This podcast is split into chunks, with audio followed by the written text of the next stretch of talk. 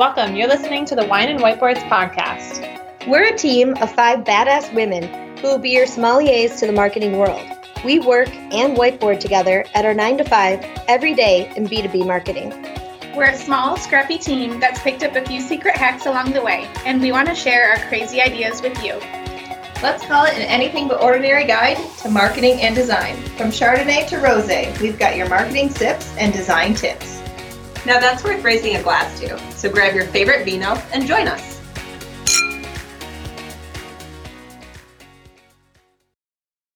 Hi, everyone, and welcome to another episode of the Wine and Whiteboards podcast. We're very excited because we have a special guest all the way from England joining us today.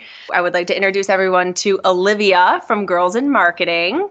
Hi, Hi. Olivia. We're so happy to have you here. Hi. Uh, for those who don't know, Girls in Marketing is an online platform and community that helps women successfully build marketing careers. Olivia started Girls in Marketing in 2019 and has already built this huge marketing community with over 80,000 combined followers on social media, which is quite impressive. As all of us know who have worked to build social media profiles, it can be a challenge and it takes a lot of work. That's a pretty impressive number. I know we've followed her online, kind of like fangirls. Olivia, obviously, we love the work that you have been doing. So this year, we're really excited to have the chance to interview you. Thank you for joining us. No problem. I feel famous. you should. You are kind of famous. Embrace it, bask in it. As usual, before we dive in and hear, you know, Olivia's perspective on things, we will be sharing our sips of the day. I am again drinking the Main and Vine Blood Orange Mango Wine Spritzer. This is actually the last one in the pack, so you guys won't hear me talk about this one again. I will move on to something new. It's very refreshing though, which I feel like I should have something a little bit more hearty since we did just get hit with a lot of snow. This is not a very wintry drink, but I'm sure you'll forgive me. It's Katie, and I am drinking the recipient Pinot Grigio. I feel very fancy with this bottle. I don't really know why. It tastes just like every other Pinot Grigio I've had, but I'm feeling bougie today, I guess. Does the bottle look fancy? Yeah, I don't, it looks like elegant. There's something about like the gold aspect of it. Gold and black seems like elegant to me. I agree with that. Uh, this is Kelly, and I am so excited to be drinking. Really, I'm just excited to be drinking anything because it is not January anymore. So I'm not doing dry January. And I am drinking a Syrah from my First Leaf uh, wine subscription. And I guess to be quite honest, it really could have been terrible, and I probably would still be enjoying it just because it's the first thing I've had to drink in over a month. But it actually does taste pretty good. I can't imagine how it's going to be after nine months of not drinking, how great alcohol is going to taste. I am over here, Paige, still pregnant and still drinking mocktails. Uh, so that's me. Kind of not as interesting as the rest of you girls. This is Sarah, and today I'm drinking the Chateau Chantal Nice Red. It's a semi sweet. I like this one because it's a baby bottle, so it doesn't make me feel as bad if I go through the whole thing during this episode. I will say that it says to enjoy slightly chilled, which I did not do, and I do have slight regrets that it was a little bit more chilled. But check out my cool wine stopper. It says, oops, I shouldn't pour it upside down. It says, sip happens, like shit happens, sip happens. I thought it was funny. Anyways, and it came with this really cute little baby elf on the shelf Santa hat. It's left over from Christmas time. So I've never had a wine stopper that goes on the outside, like the ones that go in like a cork. How do you like that? We got them as a present for Christmas since everyone knows we like wine. It's good. The only thing I'm worried about is if I were to tip the bottle over. I don't know how actually sealed it is. We'll see. It does say this goes great with a BLT sandwich, which I am now currently craving. it's a very random pairing. It does say more. It says pizza, grilled foods, and even BLT sandwiches, but that one caught my eye. That's really funny. Olivia, do you have anything that you're sipping on today? Well, I am quite on brand being British. Um, I'm drinking a cup of tea. Um, obviously, it's a bit later over here when we're recording, and I probably should be drinking, but I'm not a big drinker. So I'm on the hard stuff that is tea. Fair enough. Speaking of on brand, I do have a question. because I have two corgis. And I feel like corgis tend to be a very British thing. And I actually have a corgi mug here from the drink I was having earlier. It actually says Some Americans, upon meeting a British person, ask, Do you know the Queen? I wonder if in the dog world it's presumed the same of corgis. I don't really, it took me a really long time to understand what it means. And some random lady from my neighborhood tracked down my husband while he was on a walk with the dogs and gave it to him. It was very random and kind of bizarre. So, like, this is how I've acquired this mug. That's crazy, Charlotte. I know. Olivia, I do have a question. Do you take your tea straight or do you put things in it? Um, as in milk. Yes, like yes, I guess not. Al- I'm not referring to alcohol. More like honey or cream or sugar of those varieties. Yeah, definitely milk, and I do have sweetener as well, or sometimes sugar. I'm not a massive fan of black tea. I don't really think it's a big thing in the UK. I don't know what it is over there where you guys are, but when you don't have milk and tea, it's just classed as a little bit weird.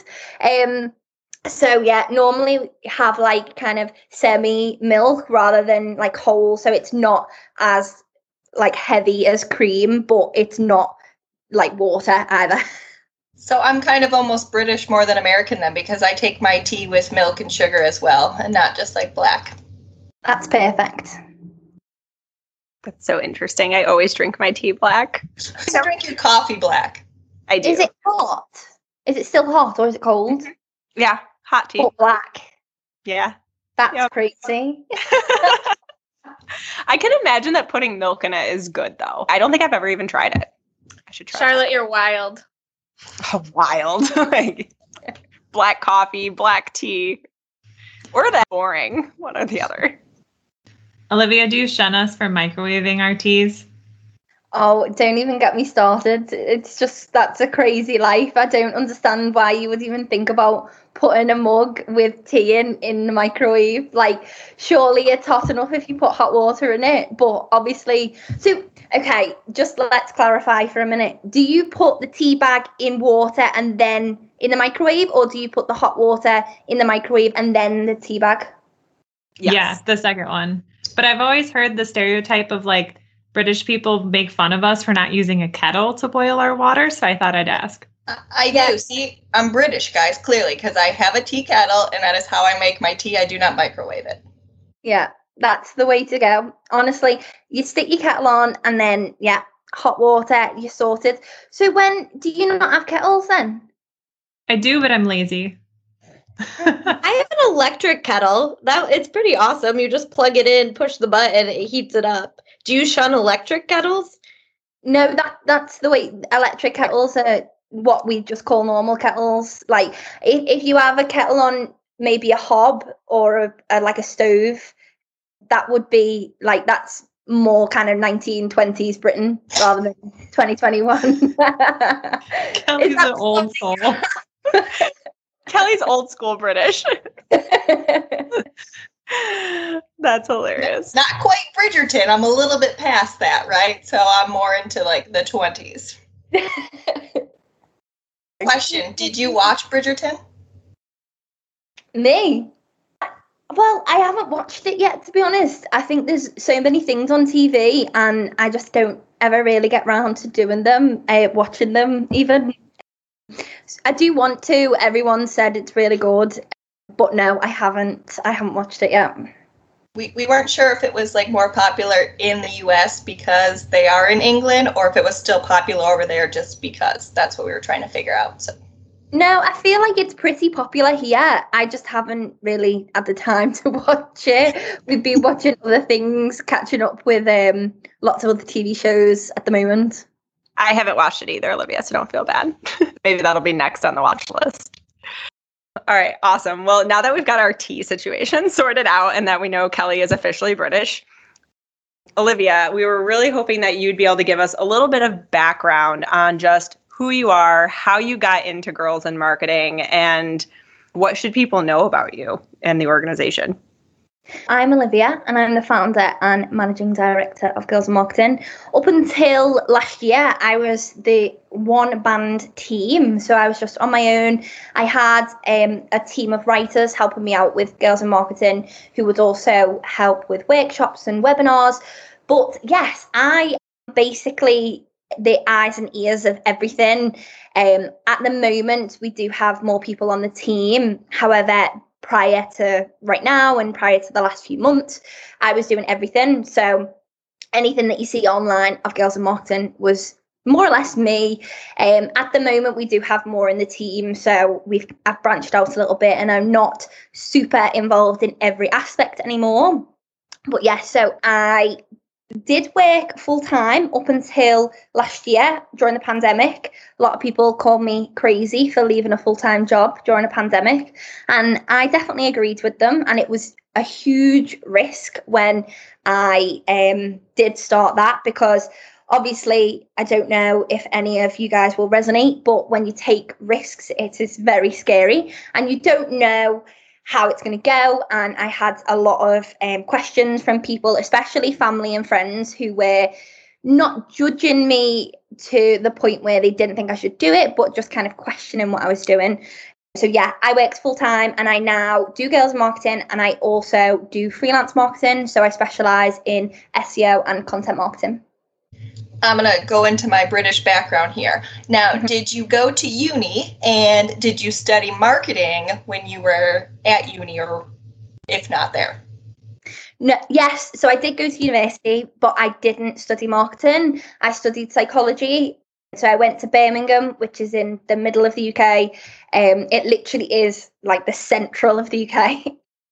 because I'm originally from Liverpool, so more up north. And I really enjoyed going to uni and I love psychology. But when I was there, I found a love for marketing. So I started doing some kind of like free volunteer work whilst I was at university. And then I started offering services, so freelance services, because I'd already I, I had always loved writing and blogging. So I had a blog from when I was about 14, 15, and I used to blog about the most random things, as you do when you're like 14, 15 um, beauty and lifestyle and all these lovely things. And I loved writing, and and I never realized that you could be paid for writing without it being in like a journalist sense, because obviously journalists get paid, but I wasn't really interested in that sort of thing. So yes, I did go to university, but not to do marketing. And I still love psychology now, even though I don't really do anything around psychology out of curiosity, do you think your background in psychology has helped you with your marketing career at all? Yes, definitely. I, a lot of people do ask me this because it does feed quite nicely into kind of how we purchase and what what people actually want from us. And I think a core value that I definitely brought into girls in marketing from the beginning was the kind of supportive element and I definitely learned a lot from my degree. So, like, kind of supporting people and empowering them. We did a lot around kind of support and not necessarily directly anything to do with marketing, but I definitely think that it's um, kind of led nicely into each other. Olivia, I have two questions for you. One, can you tell us how old you are just for our listeners so they can kind of get an idea of how much you've accomplished since you've graduated? Mm-hmm. And you have graduated, right? Or are you still yeah. in university? Uni. I'm 22. That's a fun oh age. Gosh, you are. I feel like for all of us, we're like, oh, you are young. Like you've done a lot in a very short period of time. That's amazing. The rest of us are in our late 20s or 30s. We're like, oh, we got to get more shit done. got to get our shit together. You should be so proud. Thank you. I was going to say, it puts it into perspective. We were all looking at how many followers and the community you've built, and we were like, oh, you've got some things going on here. yeah, I think it was a lot of effort. It, it, definitely wasn't something that happened overnight, although the kind of community has grown relatively quickly, maybe compared to other people. Um, it definitely wasn't something that just got handed on a plate to me. I I worked tirelessly when I was working full time through, you know, nights. I was doing kind of just creating the most random things, whether it was resources or social media posts, that sort of thing, even on lunch breaks, because I was working in house um, full time. So on my lunch breaks, I had like an hour and I would sit in like the break room and just do graphics for social media and reply to DMs and stuff like that. So it was really stressful, not gonna lie. Um, but yeah, I think it's grown amazingly and I'm so grateful that I get to do girls in marketing like every day because I said to someone the other day, I feel it's that pinch me moment, but literally every day. How long did you balance that for doing the full time and the girls in marketing? So to be honest, it started in 2019 and I was working full time then. And then I left my full time job at the end of May 2020. So I would say it wasn't super long, maybe eight or nine months. And that is because when I first started Girls in Marketing, we weren't making any money at all. So the community wasn't monetized. I was just doing it for the love of marketing and for the love of finding people who were passionate the same as me. Um, and then as time kind of went on, I realized the amount of effort and time that I was putting into the community, that I was putting into the platform. And I thought to myself, I'm going to have to monetize it in some way because there's no way that I can carry on working a full time job and also doing this on the side. It was great and it was amazing to do it. And I wish that I could, but obviously with the pandemic there's no type of funding there's nothing that you can kind of get hold of that helps you with money in any way so that's when i decided to monetize it and it came pretty well because I was writing a kind of ebook um, for a while about freelancing because I'd spoken to so many people in the community about freelancing, and a lot of them are kind of students and graduates, and they've never really heard of freelancing before. And that is a lot of how I got my experience when I first started out was kind of just working for different clients across the globe and you know working on their marketing for them so I was writing an ebook and it wasn't originally something that I was going to charge for. I was just writing it. And then halfway through, I was like, the amount of information that I'm putting into this and the amount of time I'm putting into this, it would be quite cool if maybe I turned it into a course rather than an ebook. And I put obviously a little bit more effort into it than if it was a free ebook. So after that, I decided to to go ahead and then we kind of started making some money from it because the the risk for me was I wanted to leave my full time job to do it. But if I hadn't monetized it previously, like, how did I know that that was going to work going forward? Because I didn't. Some people have these amazing communities, but when they try and make money from it, it just doesn't work. And I know that so many people feel the same. And it's so difficult to kind of make that step from offering everything for free to that kind of monetization. So, what I wanted to do was keep it as accessible and affordable as possible. So, everything that we offer, a lot of it's free, but anything that we offer that is paid is affordable. And that's mainly just because I want to make sure that people know what they're getting is good value for money. It's not um, kind of high prices. I know there are a lot of kind of marketing coaches out there and people who charge a lot of money, and I would never deny them of doing so. But something that I've always carried in terms of goals and missions with Girls Marketing is to keep it as accessible as possible. I actually have a question like building off of that. So you were talking about the monetization, and obviously that was the key and critical for you to move away from your full time job. Mm-hmm. At what point did you say, like, okay, I can now have confidence that this is a good time for me to transition out of your everyday work and then into girls in marketing full time? Because I think a lot of people struggle with that, right? They're like, when do I pull the trigger? At what point? Where's that tipping point? Was mm-hmm. it replacing your existing income that you had coming in through your full time job? Or mm-hmm. were you okay kind of working with a little bit less so that you could put in more time into girls and marketing and grow it? Yeah, so I'd definitely say the latter. I was really, really lucky because my partner was really supportive of me and he was making a good income. And he actually said, you know, it's okay if you want to do this, I'll kind of support us. As much as I'm a fully independent, strong woman, don't need no man, I also really appreciated that he seen my kind of dream and my goals to, to do something and that he supported me on that. But equally as well, I did actually have a freelance contract. So it wasn't necessarily a super crazy jump because I had a six month contract that was a freelance contract.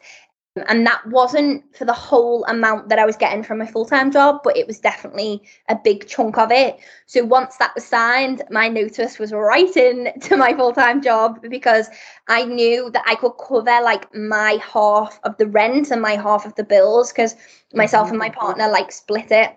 Um, so as soon as I knew that I could cover that, I was like, that's it, I am off.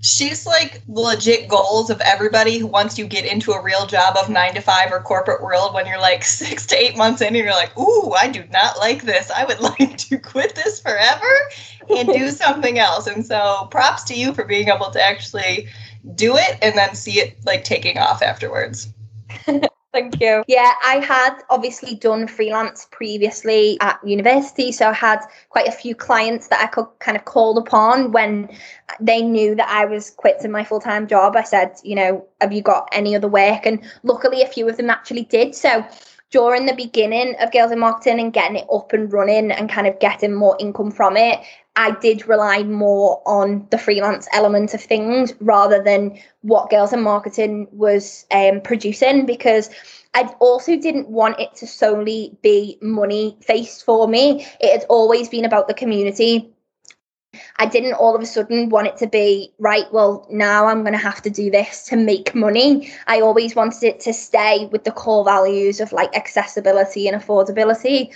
So, something that was really important to me was kind of taking on more freelance work, but I still did have time for girls in marketing because I didn't make it to the point where it was like full time work.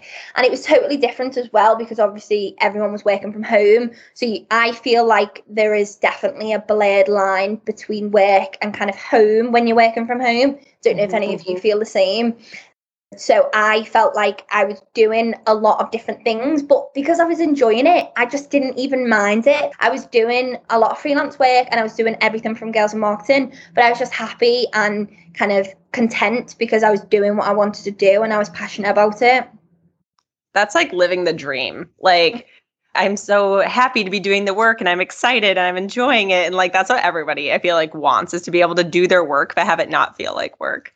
Olivia, you mentioned community, and I feel like that's kind of the big word here that we definitely want to dive into and talk about. And I know we ourselves have started in our nine to fives where we currently all work together. We've built a pretty strong, robust community. And it's not an easy thing to do. It takes a lot of time, it takes a lot of build up and a lot of dedication. And you are at this point where you're 80,000 people strong in this community, right? Like whether it's followers on social or different platforms or whether you have, you know, a specific community where people go and interact with each other.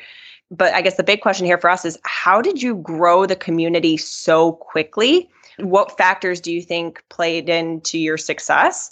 And then what platforms do you use for the community to get people engaging with you and each other? And what does that look like? I think the initial success came from the fact that there was nothing else like it before. So there are kind of networking groups for marketers, and there's very much kind of like groups for business owners and founders, but there's nothing really for just marketers, whether you know you maybe do freelancing or you work nine to five or you work remote, that sort of thing. There was nothing like that that existed. And I think it was initially successful because of that and people thought this is something that I've never seen before. I've never seen a community dedicated to marketing not just dedicated to freelancers or business owners or anything like that. Something that they can all resonate with and I think there's a lot more marketers in the world than there is kind of freelancers because as much as it's great to be a freelancer and be involved in freelancing communities, I think there's that aspect of if you're working in a full-time job as a marketer and maybe you're in a team but that team isn't as passionate about marketing as you are or maybe you want to like upskill on certain aspects of marketing and they're not really bothered about that i was definitely in that position because as much as i loved the office and the team that i was working with i didn't really feel they were as passionate as i was. So i wanted to find my own people um so that was definitely one of the successes but also i think as much as the pandemic hasn't been great for everyone it was definitely good for us in a sense because it was that online community element that people craved because they weren't getting that face-to-face networking they weren't getting that face-to-face contact. And when they seen there was other people coming together within marketing, whether they they were a student or they worked nine to five as a marketer. They really resonated with that community and with with us. So I think that as much as it obviously hasn't been the best for most businesses and it's definitely been devastating on the entire world, it was a good thing for us in in a sense. If that doesn't sound totally um, ignorant, but that was that was def- that was definitely something that really did um, help with success because people were going to the internet rather than anywhere else to find like-minded people. And then, in regards to your question about the different platforms, at the moment, our main platforms are LinkedIn and Instagram. We actually have a totally different audience on both.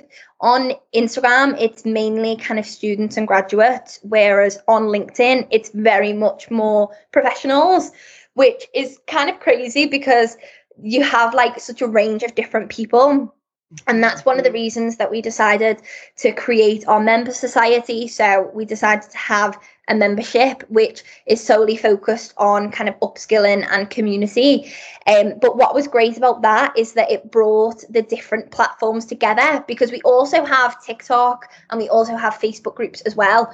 So we had kind of all these different social media platforms and everyone loved the different social media platforms, but they weren't really in this one place. So the idea and it obviously came from that and thinking where is somewhere that we can bring everyone together so that they can chat so that they can upskill so they can be the best that you know they can possibly be and i thought that an affordable kind of membership was the best way to go for us and we launched that on the 1st of february and since then which is obviously not that long ago um, it's been really, really great. And I definitely think that people needed it, not just now, but in general, kind of all the time, because people have talked about our first networking session and we all had a chat and everyone said it seems like one big kind of friendship group which is great um so that is another kind of platform that we're really utilizing at the moment which is obviously our own platform which is amazing what technology platform are you using for the paid membership so that is a story in itself, to be honest. Um, because I didn't really know what platform I wanted to use. I wanted the best user experience and I wanted something that wasn't expensive because the membership itself isn't expensive. We had a founding member price that people could purchase kind of for monthly, which was literally ten ninety nine, so ten pound ninety nine a month which is really affordable. But that also meant that when I was starting it up and kind of getting everything together, I was thinking if no one joins, I need something that like is still affordable anyway. So we originally did start on kind of WordPress, but we had a lot of issues. We were using like plugins and it was okay, but I just didn't feel 100% happy with it. And if I'm charging for something, it's the same with anything that I ever do. I wanted to make sure that I was like a thousand million percent, you know, over the moon about it. And I wasn't. So we decided to go with Kajabi instead. I know that's a big membership kind of platform. A lot of people use that. And that's proven really well up to now. Everyone seems to really be enjoying it. Everyone understands how to use it. And there are so many out there, but that's something that's worked well for us. The only downside for Kajabi was the price. I do think that it's expensive. I think I kind of got over it though because of the features. So it was kind of looking at what you actually get for your money. obviously with the WordPress and all the plugins, that was free. So I was thinking, amazing, great, that's free. You know, we can do that. But then the reality of it was it didn't look very good at all. And it was kind of a bit embarrassing, to be honest, to expect people to pay for something like that. Um, so I just took the plunge and started building on Kajabi, and that was great, and that's been really good up to now. And I think it's great for scalability as well. If we want to keep pushing and getting more members, I think it'll be great for in the future. That's something that I wanted to take into consideration, and I think I'm kind of over the price now because it's got so much to offer. I still don't think that I've used it to its full potential yet. Olivia, since we're talking technology, I wanted to ask is there things that you pay for versus free versions that you'd be willing to share? Yeah, so obviously Kajabi kind of holds the membership and we do pay for that. That is on the more kind of expensive side of things. In terms of actual technology, we obviously use project management tools. Anything that we do use normally, project management wise, is free. So we were using Trello, but I've kind of went on to Asana more now. Um, I'm not sure what your preference is, but I think it's so strange kind of when you're project managing something and like planning everything out, trying to decide what works best, whether you're like a visual person or whether you're like a spreadsheet person. Um, I've always been more kind of in the side of like writing and like visual, but I also do really appreciate a spreadsheet as well. Um, so yes, we kind of move more onto Asana. In terms of other kind of technology in all honesty, probably nothing too exciting. Obviously, the casual kind of social media scheduling tools. We're big Asana fans over here. That's like our go to. We use it at our nine to fives and we use it for the podcast and all of our content planning and episode planning and all that stuff. So we are definitely big advocates of the Asana world, so to speak. Olivia, I wanted to go back real quick to something you were saying about the timing of girls in marketing because I think that's a really interesting point that the timing of things definitely played into some of the success that you've seen. But I mm-hmm. think the other point you hit on is the fact that there's a lot more marketers out there, right, than freelancers or business owners. And I, I think that's an interesting point because there are a lot of communities that I see that are for freelancers and that are for business owners. Mm-hmm. And the fact that there was such a void in the marketing space is is very interesting to me but you found it and you capitalized on it mm-hmm. and you realized that marketers are naturally collaborative creative people who mm-hmm. need that interaction and creativity i guess it's energizing because like i know for us as a team that's one of the reasons we actually built the podcast and why we work together so well is because all of us have that desire to learn and collaborate and share ideas and we have this passion for it and I realize sometimes I think I forget that not everybody maybe has that in their workplace and that girls in marketing is filling that void. So even regardless, like outside of the pandemic, it'll be interesting to see how when things start to go back to normal, how girls in marketing continues to grow. Mm-hmm. Do you have any thoughts around whether you might see membership start to taper off as people start to go back to work or do you have any plans in place to, you know, potentially continue to promote and grow after that happens? Yeah, I think we will obviously have to kind of think about what we're offering people because as we kind of grow again out of the pandemic and kind of navigate this new world, everyone will have to learn. And I think for us, it'll be very much about that collaborative element that is kind of more on a national scale. I don't think that we'll see memberships taper off. I definitely think that people will be more interested because even if you are interested in doing networking, the typical going to events and stuff like that, something that girls marketing does that not a lot of other events do is it's a lot more casual. So there are the kind of going to these networking events and meeting these people and hello what do you do? You know how do you do? that sort of thing. But with girls in marketing it's very much more relaxed. Like obviously it's all virtual. Something that would be cool in future is to do more in-person events. So even kind of taking it away from online and doing things in person We'd love to go into universities and do talks there, talking to students and graduates, and even taking the membership offline. Obviously, the majority of it will be online, but something that I think would work really well is the kind of networking aspect offline and workshops and stuff like that. So I definitely think any aspect to anything is just kind of learning to grow with the times. And I definitely did that initially and will continue to do that in future. So hopefully it will continue to grow and people will in- continue to enjoy it. And I think as well, we're not going to see these huge events happening for a long time, um, possibly like a year or so. I know that people are hopeful that they will happen, but definitely not the kind of huge events. If you think about the amount of people that come to a Girls in Marketing virtual event, I don't feel like we will get that back anytime soon. But it's still great to have that kind of virtual connection with people.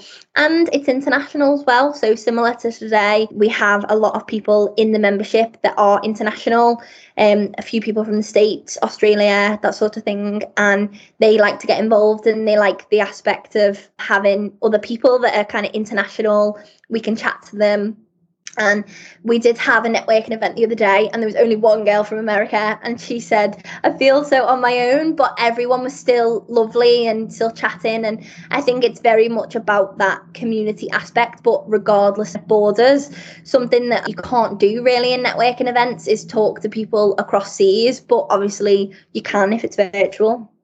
There's something about hearing someone else's accent that's just so appealing. I love listening to you. When you said cup of tea at the beginning of this episode, I was like, ah, oh, yes. well, if you ever host like a world conference, let us know. We will absolutely attend and we would love to participate in any way possible. Make sure you let us know if that's on your radar. I actually did have a question about how you are monetizing because obviously you said you keep the price low for the community, but how are you choosing what to charge for and what to give away for free? Does it have to do with your funnel of getting people into the membership? Is it less sophisticated than that? Or it, are you very strategically choosing what you offer as free resources versus paid offerings?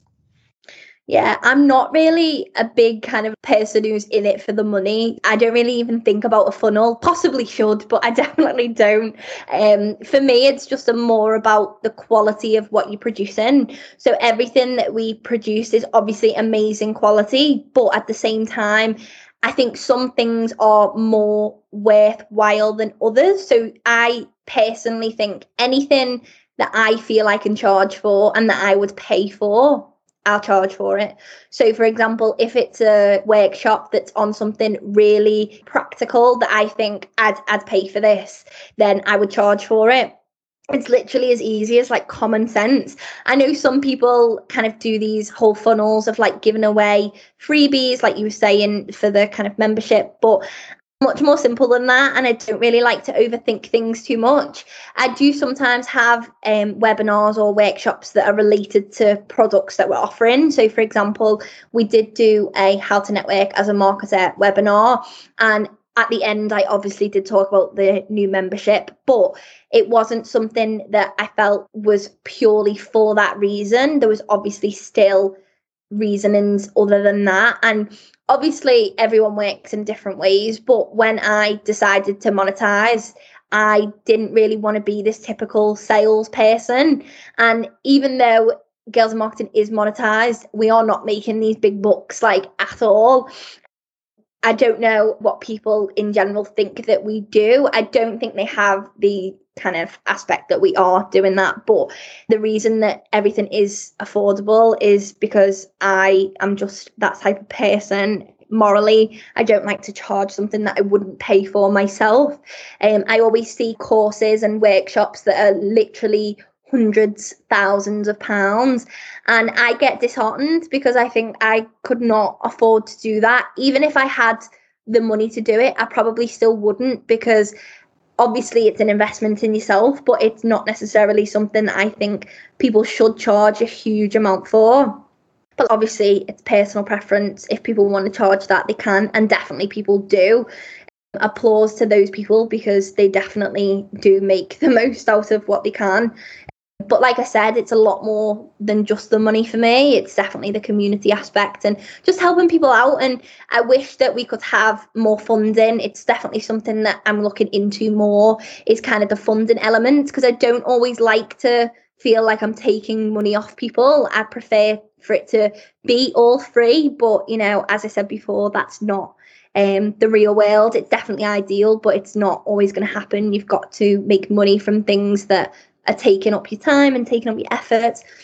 Well, Olivia, you say you would love for it to all be free, but at the end of the day, you have a team now, I saw on your website. So you do have to pay for your team members to join you. Is that something that you've been just growing in the last couple months, or have you had a couple teams on your belt over the course of the year? Mm-hmm. So I did start things off on more of a voluntary level. So we have a mix of some volunteers and some freelancers. And um, we've just taken on a girl now who is more kind of part time. But like I said before, it doesn't make the big bucks. So it's not something that we can necessarily say, I'm going to hire loads of different people. So yeah, we do work with a few volunteers and a few kind of more freelancers. I am looking to kind of work more with freelancers rather than volunteers. The only reason that I initially started out with the kind of volunteer route was because I wasn't making enough money to pay them. And we've started to phase that out now very kind of gradually. But something I like to do with the team is give people experience. So the girls are in the team don't have a wealth of experience, but they're definitely passionate and motivated and just amazing to be around. And they come with fresh and new ideas, which is great.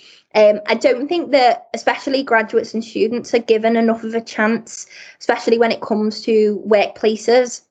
And as from an employer point of view, I really do understand that because I understand how hard it can be to train someone. But on a different level, I understand their struggle because it's that element of jobs need experience to be able to get them. So most of the team who come on board don't have a lot of experience, but they do have passion, or possibly they've done kind of some marketing stuff before. One of the original girls I took took on the team, Martha, she literally didn't have any experience at all. She is currently still a student at university in her last year, and she's doing creative and professional writing. She's really interested in PR and she sent me an email and it was literally the most amazing thing I've ever read ever. And it was so passionate and so motivating. And I took her on as just a volunteer initially. And then after about 2 months or so I decided to start paying her freelance. And all she'd ever done before was work in a restaurant as a supervisor. So she didn't have this wealth of experience but she really appreciated the chance. And I'm hoping that if we don't get her in girls in marketing and that she comes and works for us, that she'll definitely get somewhere that really appreciates her um kind of going forwards and into the future because she where she lives and kind of goes to university in the south of the UK. So I don't know if that will be possible going forwards. It would be amazing to do that, but obviously might not be possible. So I hope that having girls in marketing on a CV and having that kind of experience will really help her in future it's like an internship, really, right? But it's less formal, and they're actually getting more than they would out of like an actual formal internship where you have to be in that field to get into there. You're actually just taking people in who have a passion for something like that, and you're teaching them the skills that they need. So it's almost better for them and for you, you know, overall. Yeah, no, definitely. I think with an internship, the kind of legalities that come with it is really difficult. So if you take on an intern, it's like taking on an employee, which is difficult. And we have a lot of different legalities in the UK regarding pay and regarding how you kind of treat them. Not that I would not treat them well or pay them well, um, but there's just a lot to kind of live up to. And that's something that I wasn't really interested in doing. And I didn't also have a base. So obviously, we've recently got an office, but before that we didn't so with, with internships and employees you obviously need somewhere a base for them to be and I didn't have that. So that's not something that I could do, but it definitely is like an internship for them. And now Martha is working with us a lot more. And hopefully, if we can afford it, she'll be able to come on board even more when she graduates because she's really great and she's definitely flourished. She's been on the team since August last year now, so a good few months. And yeah, she's just super passionate and she's really good at what she does. And I think that's what I need from people is really just enjoying the community and also enjoying being part of the team and enjoying learning and everything I was just curious when you were talking about virtual events and webinars, what platform do you use for that? Because we're always trying to find new ways to engage people virtually at the moment. Yeah, it's literally just Zoom or YouTube, okay. just the standards, to be honest. Um, I, I have looked at other different platforms to use, but again, the price is quite expensive. I think Zoom's really affordable, and I actually purchased like a large audience subscription. So rather than having um like the webinar function on Zoom, I just do it as like a large meeting instead. So you can host up to like 500 people, or you could do a thousand people, and it's really affordable. I know there are so many webinar workshop um, tools out there, but it's just worked for us. It might not, you know, in future, it might be something that we need to rethink, um, but it's always worked for us up to now.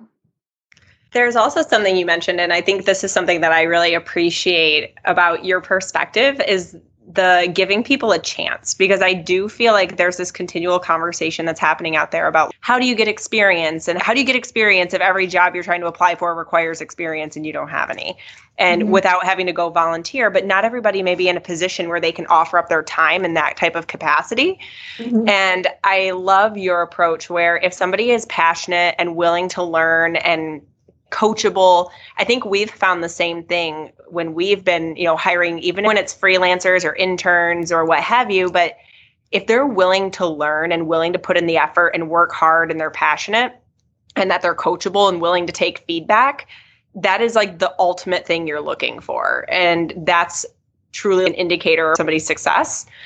Um, so I love that you do that. And I think that's really important. And I hope people who are looking to hire are listening to this because I don't think that's taken into consideration often enough.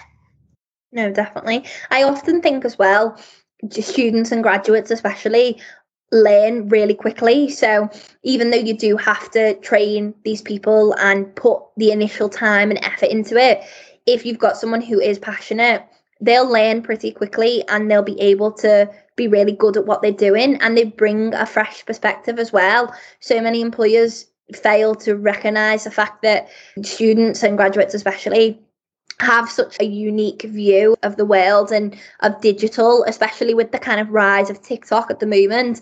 I know a lot of companies are trying to hire more kind of fresh talent, but something that they have to realize is that a lot of this fresh talent doesn't necessarily have the experience as much as in an ideal world it would be great to have that.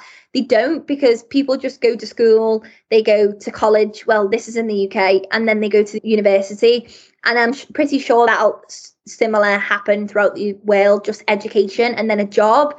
People don't think about you know going away and maybe doing like a year in a job or doing something like that. And then when they graduate employers are like so where's your five years of experience and your degree? Thank you. Um that's just not possible. And i think hopefully employers will come around to it more and realize that even if people do have um the passion they might not have the experience. And that's just something that you've got to take a hit on initially. I actually I have a hope that more and more companies start ending their requirement for a college degree to hire people and look more at experience. Because i think when you look at some of these larger companies like google or apple when people are passionate they're often doing things from a really young age. So if you're looking for software developers they're often off coding and playing around on things from when they're eight or 10 years old. So, why should they have to go to school when they've already figured out how to learn and how to grow and gain their own experience? I think the same goes for marketing. I really hope that that requirement ultimately starts to get dropped because university and school and professional training is expensive and it's not accessible to everybody. I guess I don't know the model in the UK, but in the US, like college and university is really expensive. And mm-hmm often people are bogged down with student loans and it's not easy. Mm-hmm. You also might not get a degree in marketing, but you could still end up there, right? I think most of our team, Charlotte's probably maybe Paige too, but the only exception where they went and got a degree, even Katie, I guess, but Charlotte's got a degree and then this was her first job out of college, but I don't think that's true for any of the rest of us. Paige did get a graphic design degree, but she had to work at a few other jobs and start at our company as an intern. Kelly didn't get a degree in training. Hers was very far away from that. And like, what was it? Recreation management or something? Commercial recreation and facility management. There you go. Mine was in scientific illustration. And Katie has a marketing degree, but this wasn't her first job out of college. And she went through having to do customer support and I think through internal opportunities, we were able to move into the positions we have today. But we've had to go through a few things, and it's been an evolution to get to where we are. It didn't happen right out of the gates. I also just want to add on that people, when they're younger, are able to learn things so much faster and like pick up on new skills. Because now in my old age, I just have too many like song lyrics from like the 80s and 90s and movie references. I can't learn new skills anymore. So that's why you got to teach the young kids what they need to be doing, and they can pick it up so much quicker and be faster in whatever they're working on. That's hilarious, Kelly. I feel like you could probably do like some really good karaoke. I mean, like actually knowing the lyrics, yes. Yeah. Yeah. I mean, I'm not I'm not suggesting that you might be like a great singer or anything, though I would love to hear that. Yes. I feel like this is a great segue into one of our closing questions. We have a couple closing questions for you, Olivia. But what advice would you give someone who is trying to get their own business or community off the ground? Oh, that's a difficult one. I think definitely work hard, but not too hard that you burn yourself out. Um, I definitely worked hard, especially when I was working full time and at the start of Girls Marketing but it's not necessarily something that you should allow to take over your life because I definitely did in different aspects. I love marketing and I love the community. And I think something that was really difficult was for me was the blurred lines of like home and work and really enjoying things. I think a lot of people have done this during the pandemic because of working from home and also because there's not a lot else to do when you're at home. And I'm not a huge kind of TV or like film lover so as much as I do when I like something I will binge watch something. Um, at the same time if I've got a passion for something such as marketing then I'm obviously going to kind of live and breathe it. So you do have to work hard when you're building a business or a community but do it and don't let it take all your energy because there's still lots of other things to do and kind of and enjoy as well. And I definitely think maybe over the last few months as girls in marketing has gotten bigger i've realized that kind of growing the team and having people do other things is great because it allows me to just take a break and really reflect on things i was watching a few youtube videos a few months ago talking about kind of when you're um, doing a business that you should focus 80% of your time on the business and then 20% of your time um, in the business. So, something that I was doing was all the kind of little bits of things that you can do so social media and emails and stuff like that.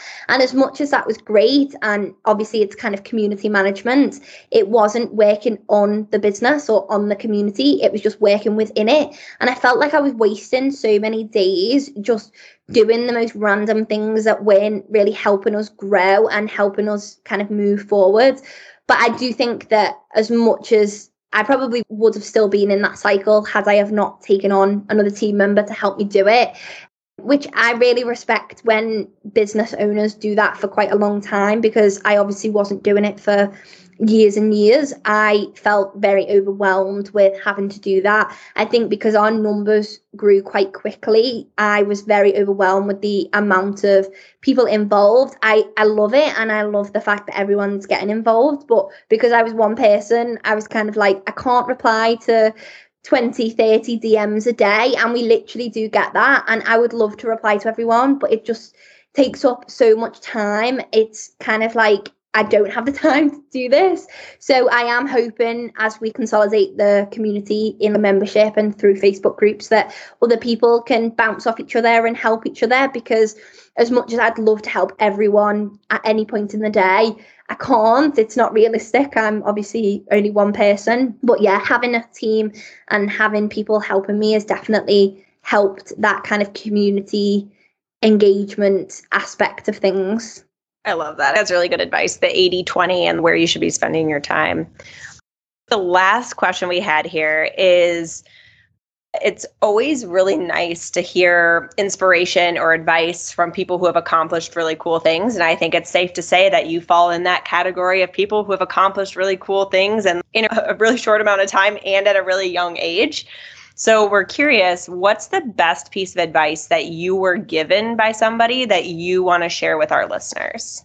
Um, I think probably just slow down something that I struggle with a lot is to slow down.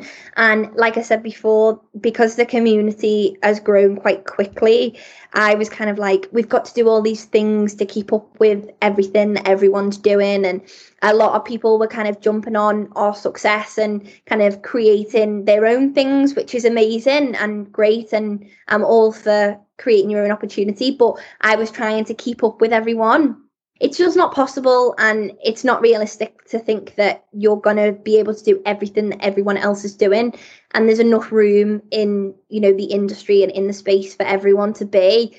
Something that i've definitely learned a lot more recently is just to slow down and appreciate what you've got because you know the 80 90,000 combined followers that we have online is absolutely mental and I've never really kind of pictured it in terms of like maybe a stadium or something like that. And I was thinking the other night, it is crazy because someone was talking about 500 followers on Instagram and saying how amazing that is. And I was thinking, you know what? That is amazing. And then I was thinking, but we have like so many. And then I was thinking, that's crazy because obviously 500 people is a, a crazy amount. But then think of like 80,000, that's even crazier. It's numbers I don't think that we can even comprehend. I couldn't even think of 80,000 anything in the whole world, never mind like uh, people I know or anything.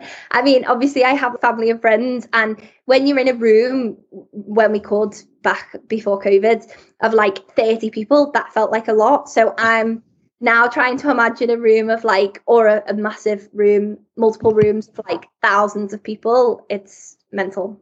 How big is Wembley Stadium? Like how many people? You know what? I don't know. Not gonna lie. I wonder if it's probably around that. It is Yeah. probably. You know, so like that's crazy to think. That's a good way to put things into perspective. Is Mhm. how much it would fill in a stadium or an auditorium to know like how many followers you have. That's awesome. Yeah, it is crazy. I love that you use the word mental too. I love that term for some reason. Like it's mental, and I, I love it. With that, obviously, Olivia, we, this has been amazing having you on here. We really appreciate your time. I think people are going to be really excited to hear your thoughts, your perspectives, and your advice. I think we probably could have talked to you for so much longer. There's so many questions and so many things. Maybe down the road we'll do a part two and dive into even more things at a deeper level. But for now, I think this was fantastic. And to everybody listening, we really appreciate you joining us for another episode of Wine and Whiteboards. We hope you came away with some ideas to build or grow your own community, or if you're running your own accounts and communities, please tell us what ideas you're going to be taking away and implementing on your own. Thank you so much. And till next time, cheers. Cheers. Cheers. Cheers. Cheers.